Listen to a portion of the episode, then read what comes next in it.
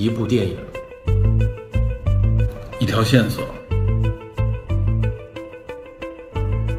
带您探寻电影中的科学与知识内核。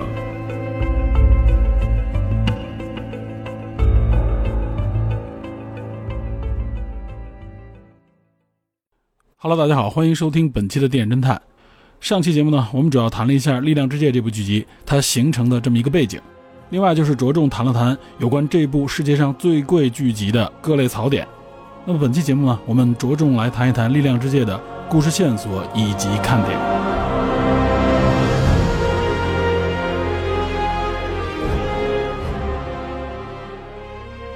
前面我们着重介绍了卡兰崔尔。他呢，他的成长就是一个主要的故事线，而且呢，他要追杀这个索隆。索隆呢，明确就是这部剧集里边的大反派啊，他实际上也是魔戒最后的那个反派。那么这个故事是一脉相承的。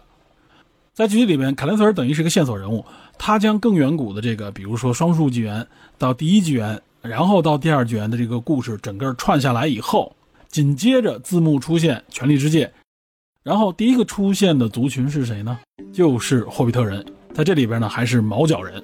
这其实我们回顾一下当初啊，《魔戒》一开始上来那个片头里边介绍的，其实也是精灵在讲述，在介绍历史，因为他们活的时间最长嘛。然后呢，最先出现的就是霍比特人。在这部剧集里边，在第二纪元里边啊，管这些人叫什么呢？叫毛脚人 （Harfus）。那么这个毛脚人呢，其实在托尔金的故事当中，他们属于霍比特人当中的一支。这霍比特人呢，差不多分三支，除了毛脚人这个是最普遍的一支以外，还有一个族群叫做斯托尔人。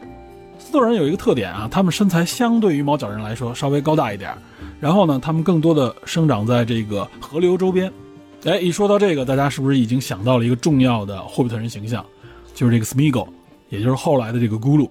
他当初在没有捡到魔戒之前。他就是一个斯托尔人，他就生长在河边，是钓鱼嘛，才遇到了这个魔戒。另外还有一个分支，这个分支的人数相对较少，叫做这个法洛西德人。那么魔戒和霍比特人的这个主角巴金斯家族啊，这个比尔博巴金斯和弗罗多巴金斯，这个巴金斯家族就是法洛西德人。只不过其实到了第三纪元啊，呃，毛角人也好，或者说是斯托尔人、法洛西德人，他们呢更多的融合了起来。统称呢就被大家叫做霍比特人。那么有关霍比特人的起源，有人说呢他们是源自于人类。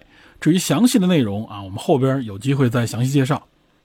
那在这部剧集里边，仍然有一个特征我们要注意，就是在毛角人当中，这里边显然的主要的那个角色，也就是这个小姑娘叫 Nori。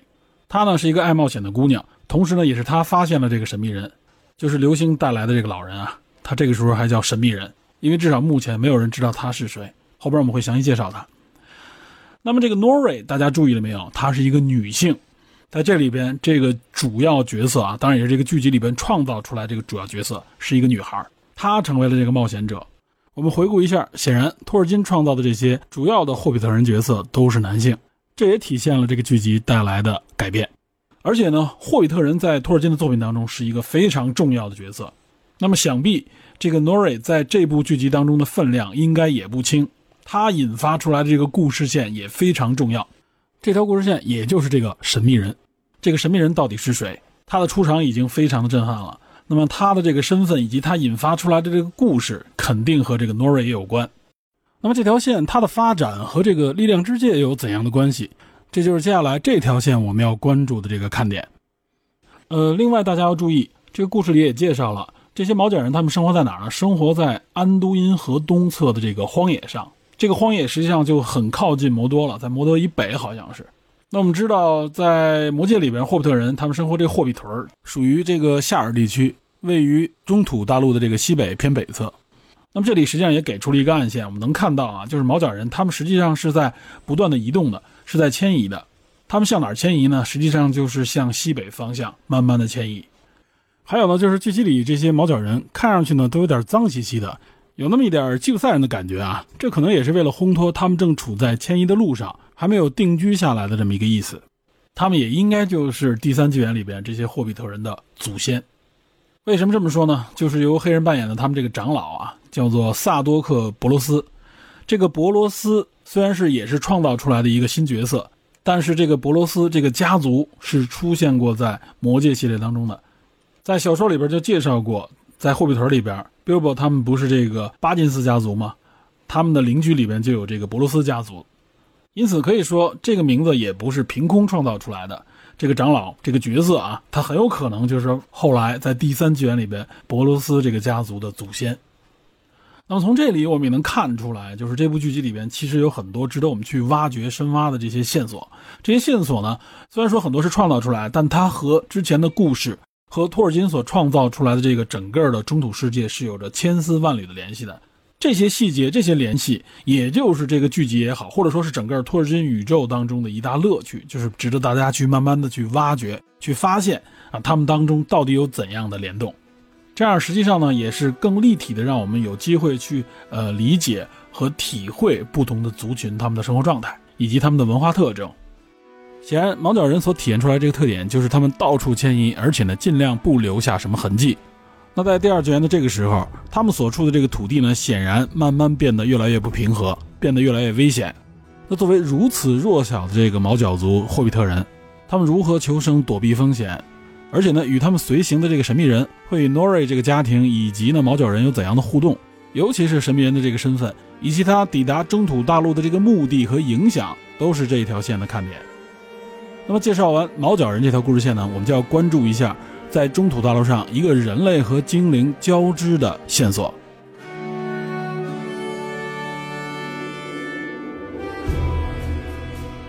也就是剧集里边这个伊尔凡精灵阿隆迪尔。他所坚守的这个岗位，他不说了吗？他在这儿生活了七十九年了，已经。他驻扎的这个地方呢，实际上是一个人类的一个社群。这个人类呢，在剧集里面称为哈拉德人，啊，也就是在南方的这个区域，实际上也是靠近摩多很大的一片范围。在这片地区当中呢，就有之前投向这个大魔王摩苟斯的人类群体。当然了，你说他是投向摩苟斯也好，或者说被蛊惑、被奴役都有可能。但是呢，托尔金并没有对这个地区的人类族群的发展做详细的描述，更多的呢，也就是这个剧集里边可以发挥的一个空间。那在这里再多说几句，这个希尔凡精灵啊，这个希尔凡精灵实际上他们就是木精灵，也被称为森林精灵。他们这些木精灵呢，就属于南多精灵的一个分支。在霍比特人里边出现的这个精灵大军，他们实际上就是森林精灵，就是木精灵。他们的首领呢，就是这个瑟兰都伊，由这个李拜斯所扮演的啊，这个形象非常深入人心。瑟兰都伊呢，他并不是森林精灵，他呢是辛达族，也就是灰精灵。前面我们介绍了啊，包括拉格莱斯也是灰精灵，因为他是他儿子嘛。所以我们看剧集里边这个阿隆迪尔，他也是有来历的，他这个来历也是和啊托尔金的这些作品当中是息息相关的。那么显然在这里边啊，他和人类的这个接触，实际上呢还要表达一个什么故事呢？也就是所谓的啊跨物种之恋。啊，就是精灵与人类之间的这种爱恋，这实际上在托尔金的故事里边啊是非常经典的这么一个传说和故事。比如说，资深的这个托尔金爱好者应该都知道的这个贝伦与鲁西安啊，这就是一个人类和精灵之间这么一个爱恋的传说，可以说也是精灵宝钻里边最重要的一个传说。另外就是咱们前面介绍过的埃尔隆德的祖父母啊，就是人类英雄图奥和这个精灵公主伊坠尔，这也是一对经典的人类与精灵的伴侣。所以呢，在这个剧集里边，这个阿隆迪尔啊，他的这个伙伴或者说他他的这个战友，两个人在回到他们的那个哨岗的时候，他那伙伴就说：“说你要知道，精灵和人类这种啊所谓跨物种之恋，我们知道的就只有两例，就指的应该是贝伦和鲁西安以及阿尔隆德他的祖先，对吧？而且呢，都是以悲剧收场。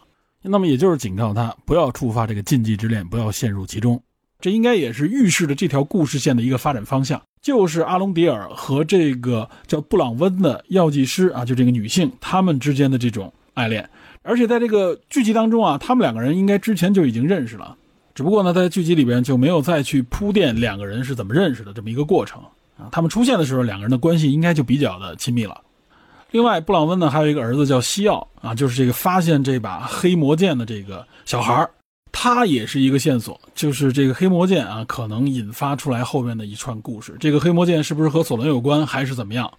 我们看那个海报当中啊，就有这么一个形象，一个穿戴这个黑色盔甲的手握着这把黑魔剑。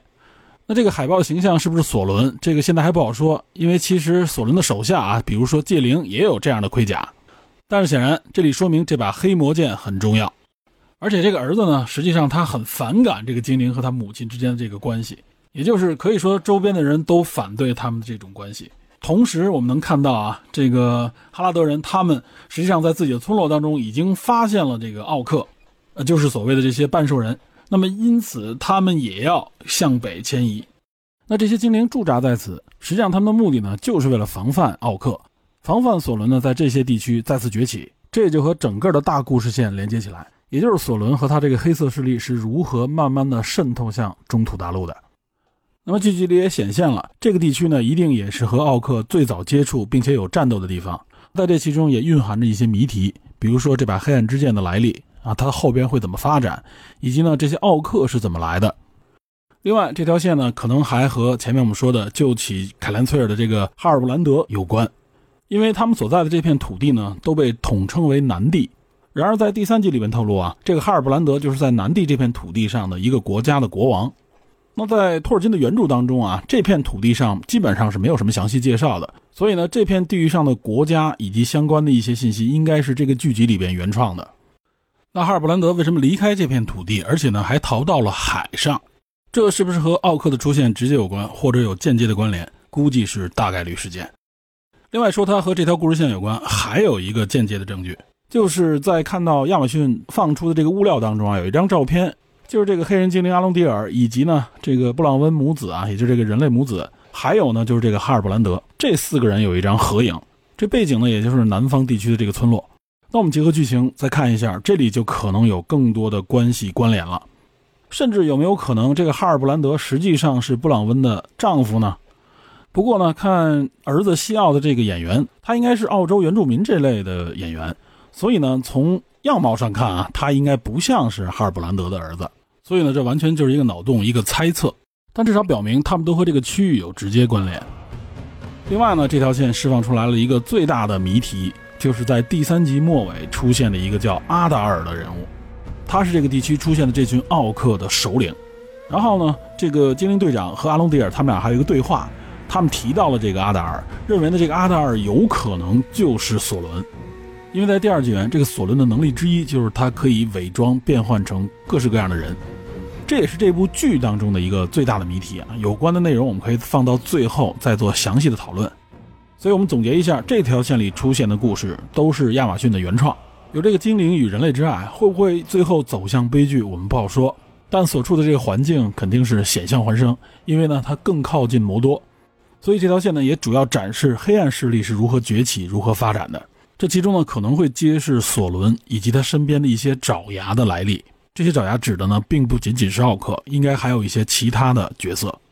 总之呢，这条线肯定会和其他几条线最终汇合，促成第二纪元最后的这个大事件，即所谓的这个最后的联盟之战。那这相关的内容呢，我们后边再详细聊。我们介绍了毛角人的故事线，也介绍了南方，也就是这个哈拉德人的故事线。这两条故事线呢，基本上就是亚马逊的原创。那接下来我们要介绍的这两条故事线呢，则是有明确的人物、时间以及事件作为支撑。一条线呢，指向了精灵与矮人曾经的深度合作；另一条线呢，则会引出中土世界里代表人类最高最强水平的一个国度，以及他们是如何走向灭亡的。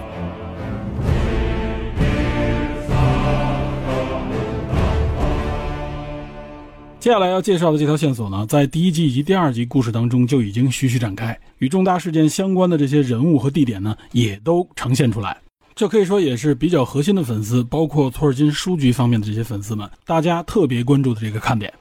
首先呢，就是整个《力量之界》这个电视连续剧，甚至认为是整个这五季核心的这个事件和线索是什么呢？也就是魔界诞生的这一条线。围绕这个魔界的诞生，就不得不提两个重要的地点。他们就是这个艾瑞吉安以及卡扎杜姆。那么这两个地方呢，同时出现在第二集当中。艾瑞吉安呢是第二纪元里边精灵统治的一个国度，它呢是由这个著名的精灵工匠凯勒布里鹏带领着诺多精灵，还有一部分其他族裔的精灵，在迷雾山脉的西侧建造的这么一个国度。这里呢也是大批的这种精灵工匠聚集的地方，所以呢，凯勒布里鹏在这儿也建立了精灵工匠的这个工会。那这个精灵国度也非常有名，在第三纪元，也就是在魔界的故事当中多次被提到。那甘道夫就曾经提到过，当时呢，他对这个魔界远征队说：“我们已经到达了被人类称为霍林的这么一个国家的边界，这里曾经有许多精灵快乐的生活过。当时呢，他的名字就叫做瑞尔吉安。”那精灵王子莱格拉斯也感叹道：“说这里的树木和青草呢，如今都不再记得他们。这个他们指的就是曾经在这里生活的精灵。我只听见岩石在哀悼他们，他们将我们掘得很深，将我们刻得很美，他们将我们筑得很高，但他们已经离去。”他们已经离去，这说的呢就是曾经的瑞尔吉安。那么这个瑞尔吉安呢，也就代表着在第二纪元精灵的最高的技术能力，可以说就是当时精灵的这种科技之城的感觉。而且呢，瑞尔吉安也是唯一一个和矮人建立了深厚友谊的精灵国家。因此提到瑞尔吉安，就要提到这个卡扎杜姆。这个卡扎杜姆非常有名，它是中土大陆上面最大的一个矮人王国，也是最为有名的。那么，在第三纪元魔界的故事当中，它就是那个莫瑞亚矿坑，霍界远征队就曾进入到过这个莫瑞亚矿坑，里边呢已经没有矮人了，只有他们的尸骨，而且最后还遇到了炎魔，可以说在魔界里看到的就是卡扎杜姆的遗迹。那么，终于在《力量之戒》这部剧当中啊，我们有幸一睹了当时卡扎杜姆啊最繁盛时的样子。剧集里所呈现的这卡扎杜姆，一下就让我想起了当年玩《魔兽争霸》里看到的铁炉堡。就是那种非常典型的矮人在地下的那种城市。那在剧里边说的也很清楚，呃，凯勒布里鹏呢想在瑞尔间打造一个啊非常巨大的高塔，这个高塔里边有熔炉。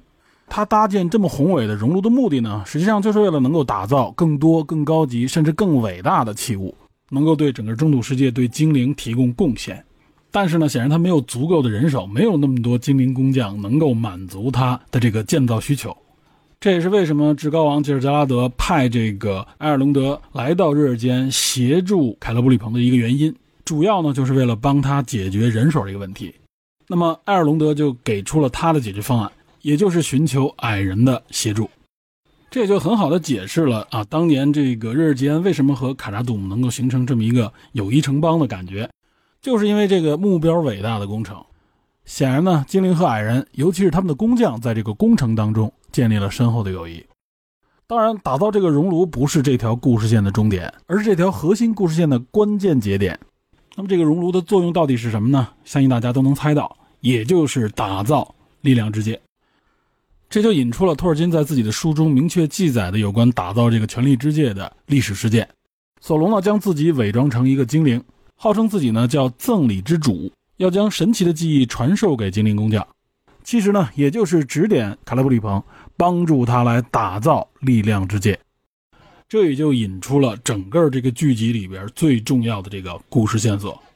当然，建造这个熔炉不是一蹴而就的，这里边呢就可以展现出很多的故事，啊，比如说这个矮人的王子都灵四世，他和埃尔隆德之前的这个友谊啊，如何来弥合？这里呢可以有很多小故事揉进去。我们看到亚马逊公开出来的这个照片当中，有一张图片，就是这个都灵四世和吉尔加拉德共进晚餐的这么一张照片。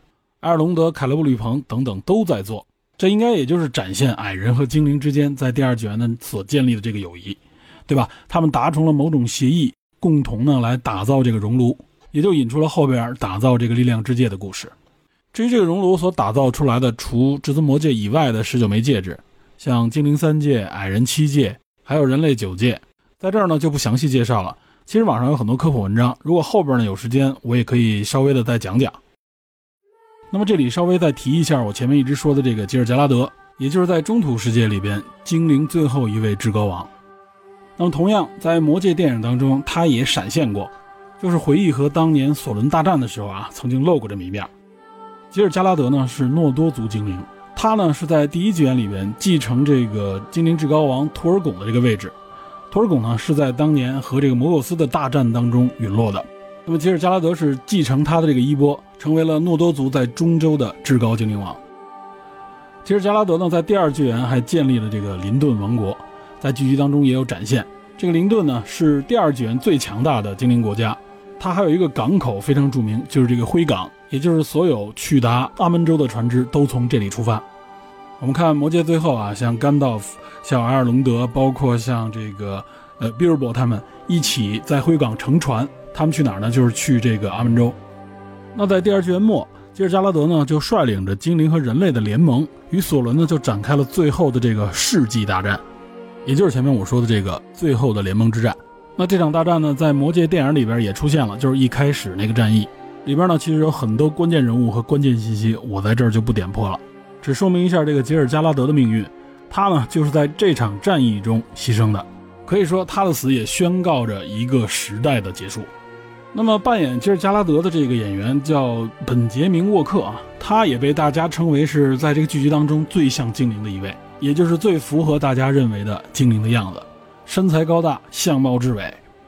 那这个本杰明沃克这个演员看上去好像有一点这个戏剧演员范儿似的，他呢实际上是在这个百老汇经常出演这个音乐剧。那么，尤其他在近些年比较著名的这个音乐剧《美国精神病人》当中饰演这个主角。这个《美国精神病人》就是当年贝尔曾经主演过的这个电影啊，他也被搬上了这个音乐剧舞台。另外呢，这个本杰明·沃克还出演过一部很神奇的电影，叫《亚伯拉罕·林肯：吸血鬼猎人》。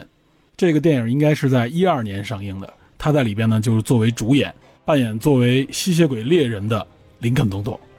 有机会呢，大家可以关注一下啊，他这个气质也是比较独特的。好，这就是简述了一下瑞尔吉安这条线，也是精灵和矮人联盟的这条线。那么最后呢，再介绍一条线，这条线呢，也就是在前两集并没有直接出现，只是在第二集末尾给了这么一个人影的线索。这条线索指向哪儿呢？就指向努门诺尔。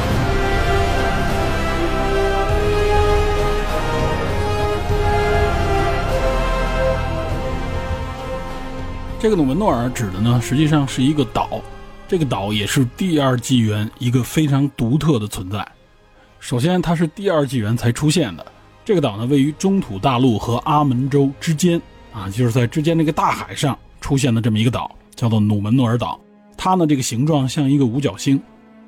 这个岛是怎么来的呢？我们可以这样来理解，它就是这个中土世界里边所谓的这个神灵赐予当时的这个人类的。当时这个人类被称为伊甸人，那么这个神灵呢，就是维拉神，而且这个维拉神啊，在当时这个中土世界里不是一位，而是有多位。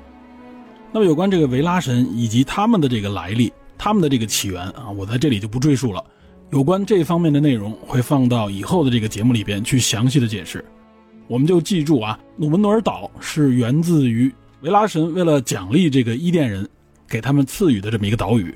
那么，所谓这个伊甸人啊，他就是源自于第一纪元里边曾经和当时这个精灵结为盟友，共同抵抗这个魔苟斯的这些人类，就被称为伊甸人。他们呢，就是努门诺尔人的前身。那么，这些伊甸人登上努门诺尔岛之后，就被称为努门诺尔人。这个努门诺尔岛也受到了多位维拉神的祝福。伊甸人呢，就称这个努门诺尔岛为埃兰纳，意思呢就是星隐之地。那么努门诺尔人也被视为是在人类这个大族群当中啊最高等一阶的这个人类，他们可以说是受到了神的祝福和庇佑，所以呢，努门诺尔人的这个平均寿命也是高于普通人类的，差不多要高出两三倍之多。而且他们呢不仅寿命长，智慧呢也比普通的人类要高，能力呢也高，因此呢，他们可以说是在第二卷里边，在努门诺尔创造出了辉煌的人类文明，就算是人类这个族群里的顶流。那么，在这个努门诺尔岛上，第一位国王，也就是带领当时的努门诺尔人打造这个努门诺尔之国的第一位国王是谁呢？就是埃尔洛斯。前面我们介绍过的埃尔隆德的这个孪生兄弟。那在这个第三集里边有一个情节，就这个卡兰崔尔呢被带到了一个学士馆，这个学士馆实际上就是埃尔洛斯打造的。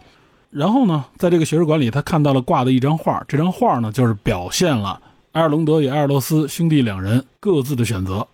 埃尔隆德选择作为精灵，他呢就选择作为人类。卡兰崔尔说呢，埃尔罗斯是一个很特别的人，但是我和他的哥哥埃尔隆德比较熟。那么在剧中这个年代，埃尔罗斯实际上早就已经逝去了。据记载，他在努门诺尔岛上作为国王在位四百多年。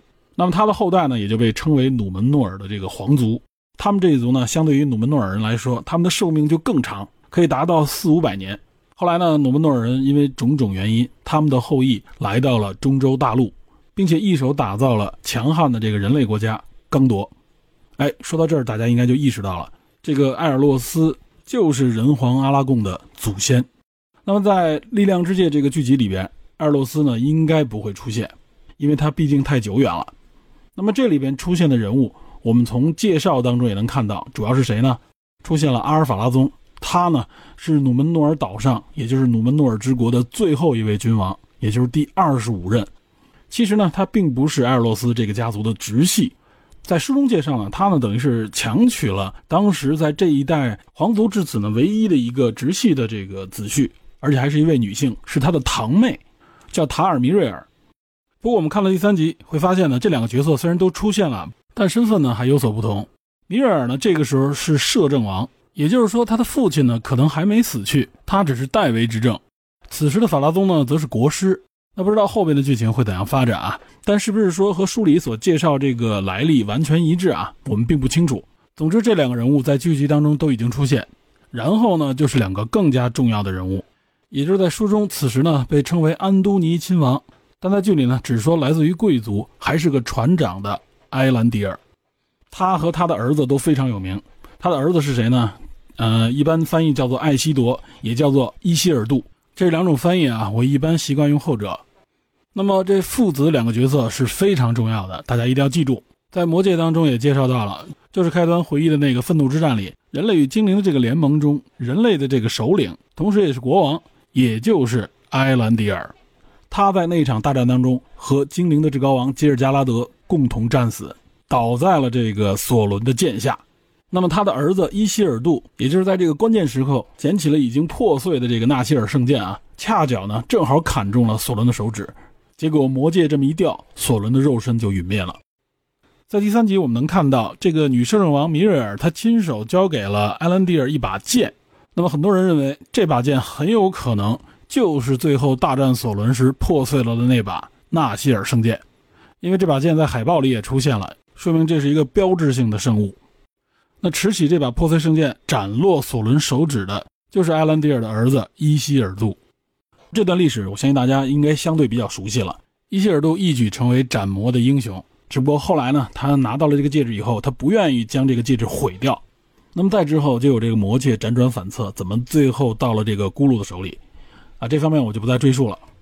因此，我们看努门诺尔这条线也非常的重要。虽然说在前两集里边没有展示。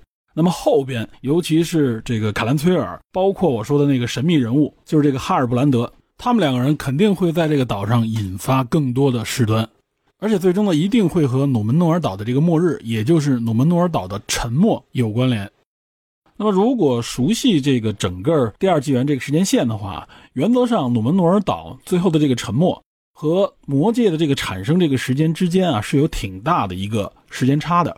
那么。这些重要人物，埃尔法拉宗、埃兰迪尔、伊希尔杜，他们的出现也就标志着是这个努门诺尔岛的这个末日临近了，因为是最后一代君王以及和这个承接努门诺尔岛与中州的这几个重要人物。那么，整个努门诺尔岛的沉没就标志着第二纪元的结束。但是前面我们介绍的这个精灵在索伦的这个蛊惑之下打造这些魔戒的这个过程啊，实际上应该是发生在第二纪元的中间这个时间段。有记录，这个时间呢，应该是在一千五六百年前后。那么第二纪元的结束应该是在三千多年，所以呢，这中间是有一个巨大的时间差的。但是显然，这个剧集呢，要将这几个重要事件都串联起来，有机的串联起来，之间可能产生一些进一步的瓜葛啊，有一些人物之间彼此的这种交汇。所以呢，我估计这个时间上面可能会做一些修改和调整，也就是把不是同一时代的人放到一起。因为必定呢，整个中州历史里边啊，就是精灵活得太长，他们经历了太多人类啊、矮人啊，曾经和他们并肩战斗也好，或者说曾经和他们战斗也好，这些英雄、这些人物，但都已经老去逝去了，只是留下了活下来的这些精灵，可以说也是见证了整个历史。但如果剧集是这么来表达的话，这个时间跨度就太长了，很多角色很有可能在精灵的对比之下，就是匆匆的来，匆匆的去。我估计亚马逊的编剧呢是要将这些事件和人物都糅杂到一起，所以在具体的时间方面会有一些出入，会和书籍上面标记的这些时间不太一样。那么至于努门诺尔的这个命运啊，我在这里也不想剧透了，因为有关努门诺尔的一个命运啊，很有可能在第一季里是不会展现的，甚至可能第二季都不会有。如果说要拍五季的话，很有可能会放到后两季里面，因此呢，这将是一个相对来说比较长的故事。不过呢，这是我的估计，没准编剧会将这段历史呢进行一些更大的调整。但总之呢，这些里程碑事件，这些方向应该是不会改变的。所以说，这条故事线非常重要，它这里边出现的角色和人物也会和其他故事线里的角色和人物有交汇、有融合。我们可以且看这部剧集到底会如何来表达和呈现。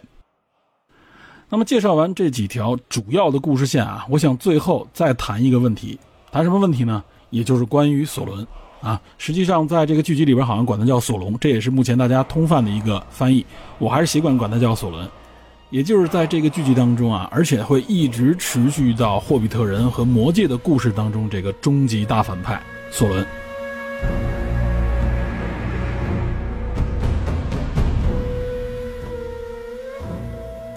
我看到网上有很多人就问，到底这个剧集当中谁是索伦？这个索伦会什么时候出现？按照托尔金在书中的这个记录，很显然，索伦呢和埃尔吉安和努门诺尔都息息相关。也推动了这两个国度的命运变迁，应该说它是所有矛盾的这个原动力。但是剧集中会怎么表达？索伦会不会出现在每一个矛盾的焦点之处呢？在书里，无论是埃尔吉安还是努门诺尔岛，索伦都直接制造并推动了这个矛盾。但是这个时间顺序是非常明确的。索伦呢，先是引发了埃尔吉安的毁灭，然后和精灵又爆发了大战，这之后又过了相当长的一段时间，差不多得有一千多年。索伦的势力因为是侵犯了努门诺尔人在中州的这个势力范围，才导致了努门诺尔人对索伦的讨伐。然而呢，正是因为这个讨伐，才导致索伦呢进入到了努门诺尔岛。注意，索伦的进入呢，并不是通过战争的手段，而是采用了一个非常奸诈的计谋。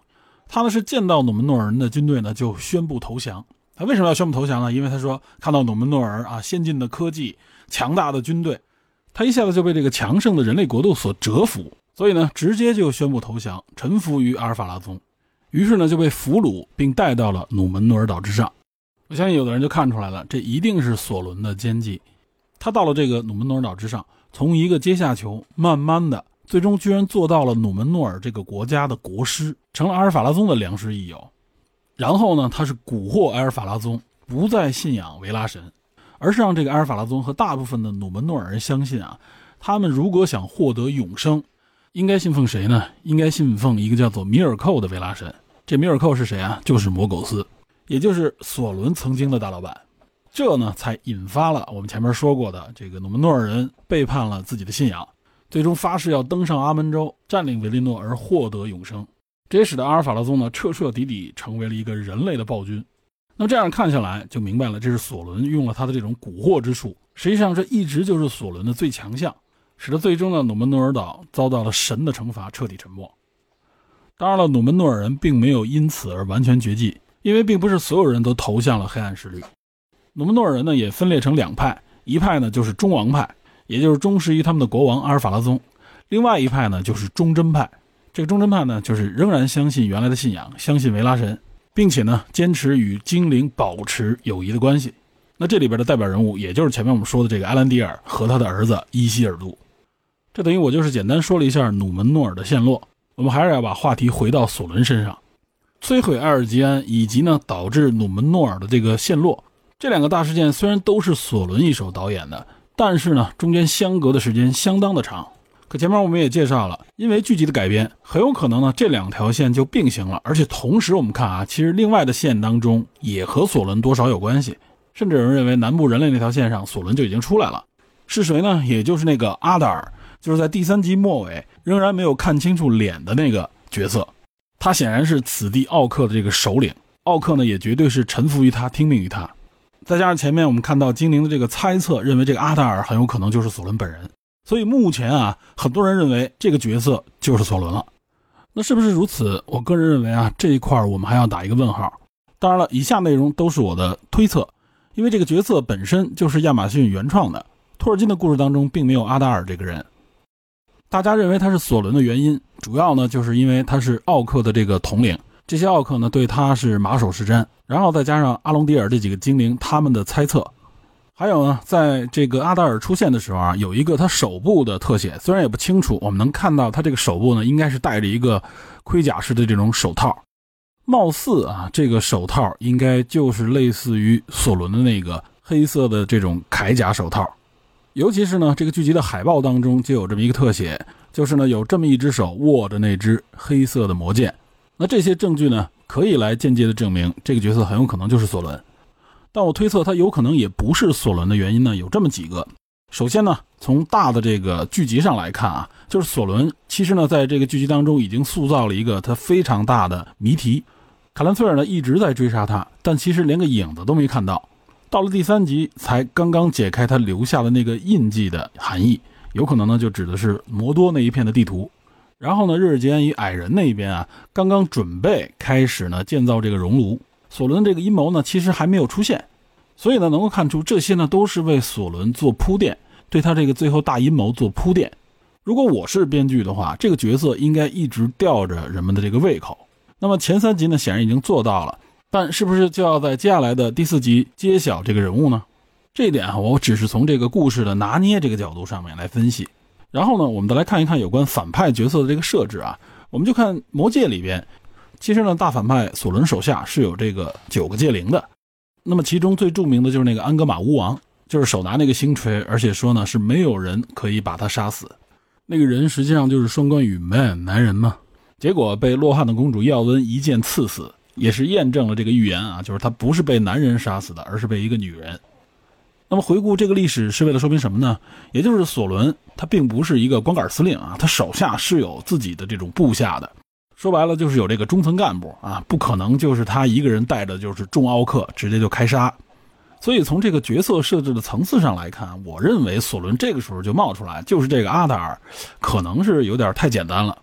真如此的话，我只能说这个亚马逊的这个编剧水平啊有待提高。因为说实话，至少目前啊他设置的这些谜题，尤其是索伦是谁这个事情，我是觉得他设置还是不错的。虽然索伦一直没出现，但实际上呢，这里边是有几个角色，我怀疑有可能是索伦的，或者跟他有这种非常强的关联。那么这个阿达尔呢，只能算是一个有关联的人物，而且呢，也说明了这个阿达尔是一个精灵的名字。那么在托尔金的故事当中，索伦呢，在第二卷曾经扮装成过一个精灵，就是我们前面介绍过的这个赠礼之王安娜塔。显然，他化身为精灵呢，是有一个明确的目的的。那么，在这个南地，也就是南部地区，在这儿为奥克挖这个栈道啊，索伦有没有必要站在第一线呢？因为显然这个阿达尔在一线督工嘛，而且可能呢还是化身为一个已经黑化了的精灵，所以我觉得呢还不能够就此下结论他就是索伦。有人也说他在这儿呢，可能也是为了寻找那个黑暗之剑。这个理由如果成立的话，那就首先要建立在这个黑暗之剑是索伦的一个重要的武器，或者说是一个工具。这个前提是否成立，我们还打个问号。也许这黑暗之剑并不是索伦的工具啊，而是他手下的。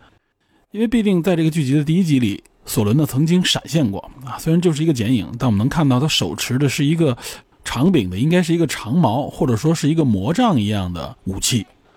那在《魔戒》系列电影的第一集里边，开头索伦在那个联盟大战当中，他手持的应该是一个长柄的铁锤。或者类似于狼牙棒那样的工具，还没见过索伦持剑的这个镜头，所以说这个武器到底是谁的啊？还打个问号。也有可能呢是索伦赏赐给他手下的。其实呢，在这个索隆之前第一卷的时候，这个摩苟斯手下也是有诸多战将的啊。索伦呢就是他手下最得力的助手。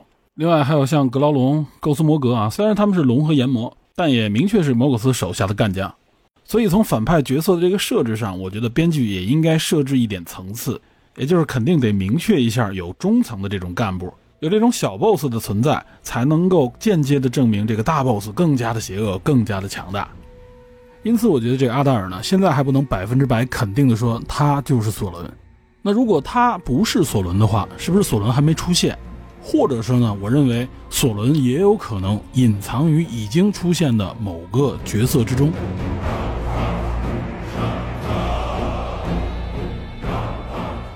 我是觉得呢，有几个潜在的对象可能和索伦有强烈的关系，或者就是索伦。在这儿，我们正好可以看一下，是不是索伦就藏匿于其中。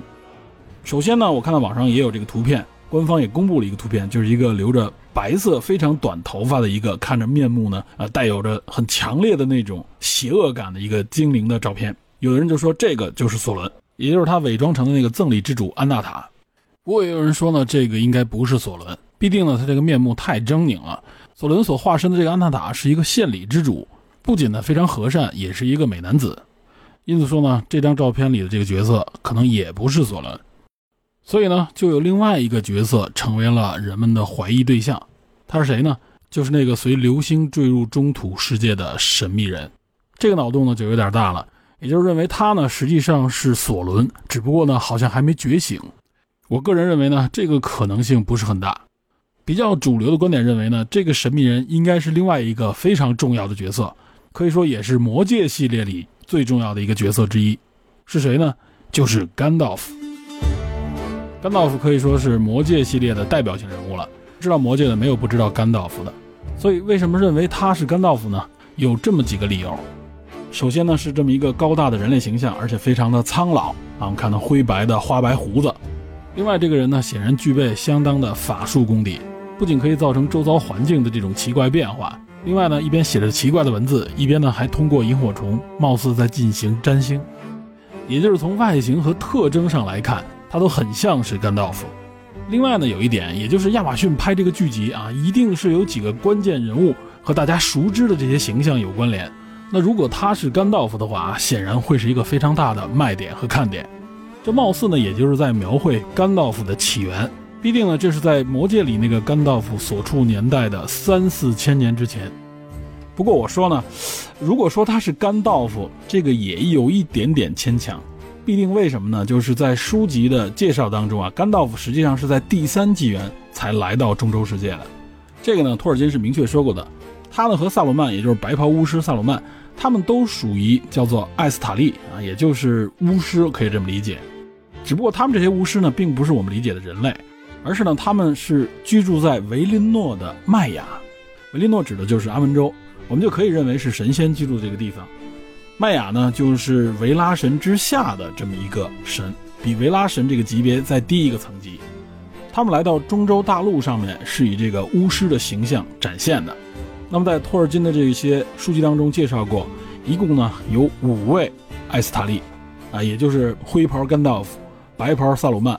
还有一个褐袍，叫做这个瑞达加斯特，他呢在霍比特人当中出现过，看着老是晕晕乎乎的，戴着帽子乱糟糟的啊，看着呢比甘道夫和萨鲁曼要狼狈很多。他呢叫做褐袍。除了这三个人以外，还有两个巫师，叫做蓝袍巫师。不过呢，这蓝袍巫师啊，在基本上大家了解的这些书籍里边，没有任何详细有关他们的介绍。那么据说这两个蓝袍巫师的名字，一个叫帕兰多，一个叫阿拉塔。他们只是间接被提到过，没有直接的描写。那么这五个巫师，他们来到这个中州大陆，来到这片土地上，他们做什么呢？实际上就是指引当地的这个居民，人类也好，包括精灵，指引他们对抗这个邪恶势力，也就是对抗索伦。那我们看甘道夫啊，他在这个护戒远征队当中，他充当的这个角色就是一个指引，一个先知一样的角色。大家总觉得呢，他是一个巫师，是不是应该有很多法力啊，直接展现啊各种魔法攻击等等？但在托尔金的这个故事当中啊，巫师并不是这样，他很少拥有这种啊直接表现出来的非常夸张的这种法力，而是更多的以这种指引啊、解惑呀、引导啊等等这些作用，来带领这些英雄们一起来对抗邪恶。包括萨鲁曼，他的这个职责也是如此，只不过呢，他背叛了这个使命啊，最终投向了索伦。所以回过头来，我们再看这个神秘人，这个剧集里出现的神秘人。他到底是谁呢？他会不会是甘道夫呢？我觉得有可能，但并不一定。说不定他可能就是萨鲁曼早期在第二纪元的萨鲁曼，也不是不可以啊。既然你认为他可能是甘道夫，比如说在第二纪元里边曾经来到过中土世界，只不过呢可能不太成功，没有完成任务，对吧？然后在第三纪元再次出现，这种解释也不是不可能。但我觉得呢，既然我们想到这里，不妨呢脑洞我们可以开得再大一点也就是这个神秘人会不会就是这个五个巫师当中的这个蓝袍巫师？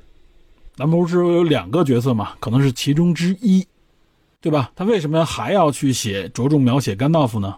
可以写这个提到过但从来没有正面出现过的这个神秘人就是蓝袍巫师嘛？完全可以把这个角色投放到这个蓝袍的身份当中，对吧？必定在这个故事当中，在整个的书籍当中，他们从来没出现过。那么正好借着这个剧集，可以给一个展现的机会。必定啊，他们到这个中土世界所做的这些事情啊，在故事当中也间接的描述过。他们做什么呢？他们实际上去了东方，像这个甘道夫他们来到了中土大陆的这个西方，也就是西边的这个世界里边，找到霍比特人啊，找到精灵等等。那么这个蓝袍巫师这两个人，据说他们就是去了东方，因为东方主要是像魔多呀，对吧？魔多它就是产生于东南方，它就影响了整个东方的土地。当地呢，实际上也有很多，尤其是人类的这个族群，不同的国度。那么这两个蓝袍巫师，他们去东方做什么呢？啊，有点类似于我们理解为敌后工作啊。所谓的敌后工作，实际上呢，也就是带领当地人民啊站起来反抗索伦，或者说呢背叛索伦，可以这么说。目的是什么呢？就是不希望有更多的这个势力加入到索伦的邪恶阵营当中，这也就起到了削弱索伦阵营实力的这个作用。这其实也是非常重要的一份工作啊，敌后工作。而且书中也间接提到了，他们这项工作实际上对第三纪元、对整个故事的发展也产生了极其巨大的影响。那么，我觉得这里提供了一个非常大的创作空间，就留给了这个神秘人。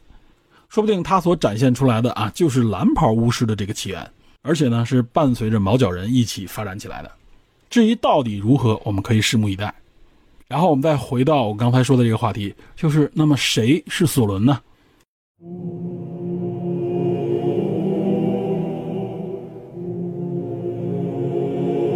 这里边我们觉得可以大胆的假设一下啊，就是索伦实际上呢已经出现在这个剧集当中，只不过呢他还没有亮出他这个身份。没准到时候亮出身份来，就可能会吓大家一跳，对吧？在这里呢，我不妨猜测一下，这就不算剧透了，因为毕竟是我的猜测，到底会怎么样我也不清楚。我认为有一个人的身份可能没那么简单，这个人是谁呢？这个人就是在凯兰崔尔身边的那个哈尔布兰德。在看完前两集的时候啊，我的怀疑对象当中，他排在第一位，也就是我认为他最有可能就是索伦。那在第三集当中，他亮出了自己的身份。他是在中土大陆南部地区组织当地人类的各种部落部族，组成一个国家对抗黑暗势力的这么一个国王，或者说是这个国王家族的后裔，是这样一个领袖。那他这个身份就非常像阿拉贡当年啊，是一个游侠，实际上他是隐藏了自己皇族的这个血统和身份。但同时呢，他在和凯兰崔尔的这个交流当中也提示他，你不要把我当做是你认为的那种英雄，因为我的祖先曾对摩苟斯发过血誓。也就是和黑暗势力立过盟约，那这句话听上去就有颇多深意了。首先是揭示了他的这个身份背景，也就是在历史上他的这个家族或者说他的这个国家是属于这个黑暗势力阵营的。其次呢，这也暗示他和凯兰崔尔潜在的一个矛盾是什么矛盾呢？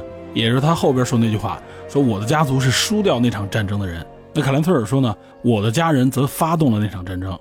这指呢，应该就是精灵和莫苟斯在第一纪元的一系列战争，一直到愤怒之战。那这句话所暗示的矛盾，就不仅仅是凯兰崔尔和哈尔布兰德两个人之间的矛盾了，而可能也代表了两个阵营之间的矛盾。这可能也就预示着这条故事线最终的走向。这个矛盾也许会被化解，也许成为决裂的一个根源。好，然后咱们再回到关于索伦的这个猜测上。那么在第三季里亮出这个身份，算不算是就是对这个哈尔布兰德彻底解密了呢？我觉得呢，还不能下结论。目前呢，我仍然是不能完全排除他是索伦的这么一个怀疑，因为一首先这个角色身上仍然充满谜团，另外呢就是他具备一些特征，很符合是索伦这个身份。首先呢就是他能言善辩，那么从登上努门诺尔岛之后，我们就发现他这个人交流能力非常强，情商特别高，无论是在摄政王面前，在这个议事厅里，还是在这个小酒馆里边，包括他和凯兰崔尔的这个交流，通常情况下他往往能够化解对方的这个愤怒。然后呢，迅速说服对方，并和对方打成一片，这一点就特别像前面我们已经介绍过的索伦的这种所作所为，他就有这样的能力，可以说就是巧舌如簧，蛊惑能力超强。而且我们也说了，努门诺尔最终的这个命运，他的陷落就是索伦一手造成的。那么这个索伦他到底是如何蛊惑的努门诺尔人呢？实际上他就是利用了人们对死亡的这个恐惧，以及呢对永生的这个向往。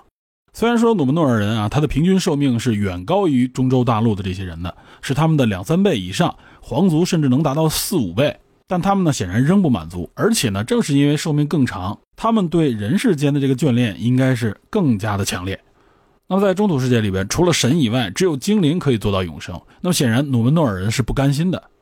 其实呢，要知道努门诺尔的崛起，除了有神的眷顾之外呢，也是离不开精灵的这个帮助的。精灵呢，向他们授予各种各样的知识以及技术，和他们的这种交流也非常多。这里有来自中州的精灵，也有来自阿门州的精灵。所以在第二纪元的相当长的一段时间里边，努门诺尔人和精灵保持着非常友好的关系。只不过呢，维拉对努门诺尔人有禁令，就是禁止他们向西航行太远，也就是禁止他们进入阿门州的这个领域。所以呢，这也导致努门诺尔人长期以来就对阿门州充满幻想，是神的领域，但是呢，禁止他们前往。那么索伦就是利用了这一点蛊惑了努门诺尔人，告诉他们所谓的这个至高神或者说唯一真神伊鲁维塔，这个伊鲁维塔实际上就是维拉的上一层，也就是维拉神跟随和信仰的这个源头。告诉他们呢，这个伊鲁维塔实际上是维拉捏造出来的，并不存在。那么这个维拉神和精灵禁止努门诺尔人登上这个阿门州，实际上就是为了限制人类，禁止他们获得永生的能力。所以呢，索伦就推销给他们新的信仰，告诉他们呢，应该信仰一个叫米尔寇的维拉，也就是摩寇斯。因此呢，努门诺尔人也就慢慢的走向分裂，一派呢，也就是前面我们说的中王派，另外一派就是保持信仰的忠贞派。那么很显然，中王派是越来越壮大，因为必定中王指的就是忠实于他们的国王阿尔法拉宗。阿尔法拉宗呢，等于是推翻了原来的这种维拉信仰，而且他要被称为黄金大帝啊，也就可想而知努门诺尔当时的这种发达程度。所以呢，大部分臣民也不得不跟随他的信仰。那么忠贞派，就是前面我们说的埃兰迪尔他们，也就越来越受到孤立。最终呢，埃尔法拉宗是经过多年的筹备，打造了一个强大的舰队，率领这支大军呢向西行进，也就是要登陆阿门州，占领维林诺。这呢，才导致神的惩罚，努门诺尔的陷落。这也就是索伦的阴谋啊，他其中使用的这个手段也是相当毒辣。但如果完全按照书中的安排，我们前面说了，索伦登上努门诺尔要在艾瑞吉安都毁灭很久之后，那显然与剧中的这个时间线安排是完全不一样的。在剧中，努门诺尔所处的这个时代，应该就在索伦即将兴风作浪之前。那这个索伦在哪儿呢？显然，哈尔布兰德他是最适合的一个身份。当然，在第三集中给出了一些其他的线索。展示出来，努门诺尔啊已经和精灵交恶，并且呢不再信仰维拉神的这个状态，其背后呢可能另有原因。这里似乎给出了一个小的铺垫。那么，如果努门诺尔的陷落和索伦无关，那这个变动可以说是相当巨大了。亚马逊是不是做了这样的改编，我们目前还不知道。所以说，如果我们以托尔金原著作为大的这个脉络框架，并以此作为考据的根源的话，那么对哈尔布兰德有可能就是索伦的这个怀疑，目前是不能够排除的。当然了，这个哈尔布兰德还有一种可能是什么呢？他的身份是这个国王没有问题，但正是他这个身份会和索伦产生非常大的关联，然后他会产生一个更加巨大的变化。我相信这个时候一定有人会猜到，既然作为一个人类的国王和索伦又有关，那么会不会以后他就会成为人类九界当中的一个持有者？这也就意味着他就是未来的界灵。那么，如果按照现有的这个剧情脉络向后推，我认为他成为界灵的可能性就变得非常大。因为这九界灵都来自于人类，他们都是人类的国王或者贵族。但在托尔金的作品当中，介绍界灵来历的文字相当少。目前比较有名的就是安格玛巫王和可哈穆尔这两个人。这个可哈穆尔呢，应该是来自东夷，也被称之为东方魔影。那么安格玛巫王的这个身份，其实就一直是个谜。有一种说法呢，说九界灵当中有三个来自努门诺尔，是努门诺尔的贵族。这个安格玛巫王呢，有可能就是其中之一。因此，也可以说哈尔布兰德成为界灵的可能性很大，因为这里留下的空间也很大。如果他最后成为安格玛巫王啊，这也不是没有可能。那如果是这样，包括之前他的抗争，他和卡伦崔尔的这个关系关联，这样的设定，想必也是一个令人唏嘘的悲剧。那么这些线索和脑洞，不知道亚马逊会如何来利用。总之呢，让我们拭目以待。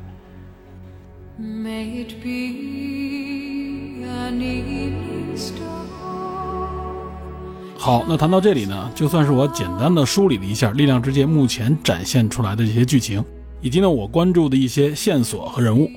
还是那句话，希望我们的节目呢，能够为大家欣赏这个剧集的时候增加一些层次和趣味。当然不要忘记，就像我上期节目里边开头说的，那么这一部分呢，属于我们聊魔戒、聊托尔金的上半部分，主要呢是针对《力量之戒》这部剧集。在这之后呢，就是魔戒这个系列的下半部分。我主要呢就是希望能够更系统一点的和大家深入的来谈一谈托尔金，谈一谈魔戒，谈一谈这个中土世界的设定以及呢它的由来。借此呢，也想来谈一谈由魔戒所引发的所谓现代奇幻文学的这个潮流以及文化现象。那在本期节目的最后，我再做一个简单的铺垫，或者说呢，提示一个容易被观众忽略有关托尔金作品的重要的基础设定，是什么呢？也就是所谓的中土世界。托尔金这些所有故事发生的这一片土地，这个地方，它呢，并不是一个异世界啊，它不像我们一般看的一些奇幻作品或者说科幻作品，它创造一个异世界，一个非我们人类所熟知的这个世界，这个地球，而是呢，中土世界指的就是我们的地球。那在托尔金所处的那个年代啊，说白了，也就是我们现代人所处的这个时代，二十世纪、二十一世纪。在托尔金的故事设定当中，他处于中土世界的第七纪元，也就是说，无论是霍比特人、魔戒，还是力量之戒这样的故事，他们呢都是托尔金所创作有关我们这个世界更远古时期的历史传奇以及神话传说。那在下期节目当中，我们将更深入的来了解和探讨我们这个世界的前身——中土世界。好，感谢您收听本期的电影侦探，请您持续锁定本节目，我们下期再见。